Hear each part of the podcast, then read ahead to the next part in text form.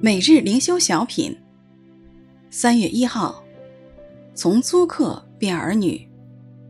作者刘耀光。凡接待他的，就是信他名的人，他就赐他们权柄，做神的儿女。约翰福音一章十二节。我们到别人家里做客，按照常理，我们会买伴手礼，但如果是房子的主人到他出租的房子，一般不会带伴手礼，因他是回到自己的地方，租客通常也会客气的迎接。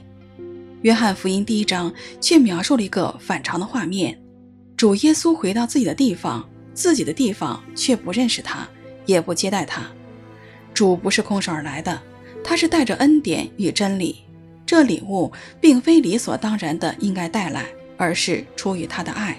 哪怕遭到拒绝，主仍给人机会，甚至牺牲自己的尊荣与生命，为要除去世人的罪。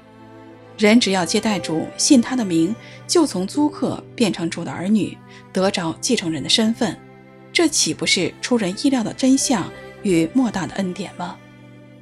我们每一位接待并相信主的基督徒，是否意识到我们是神的儿女？这是荣耀的真相。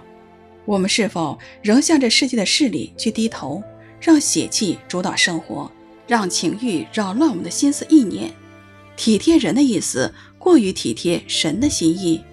但愿我们深知，我们既是从神生的儿女，就当靠神的恩典，活出神儿女圣洁尊荣的样式。凡接待他的，就是信他名的人，他就赐他们权柄，做神的儿女。约翰福音一章十二节。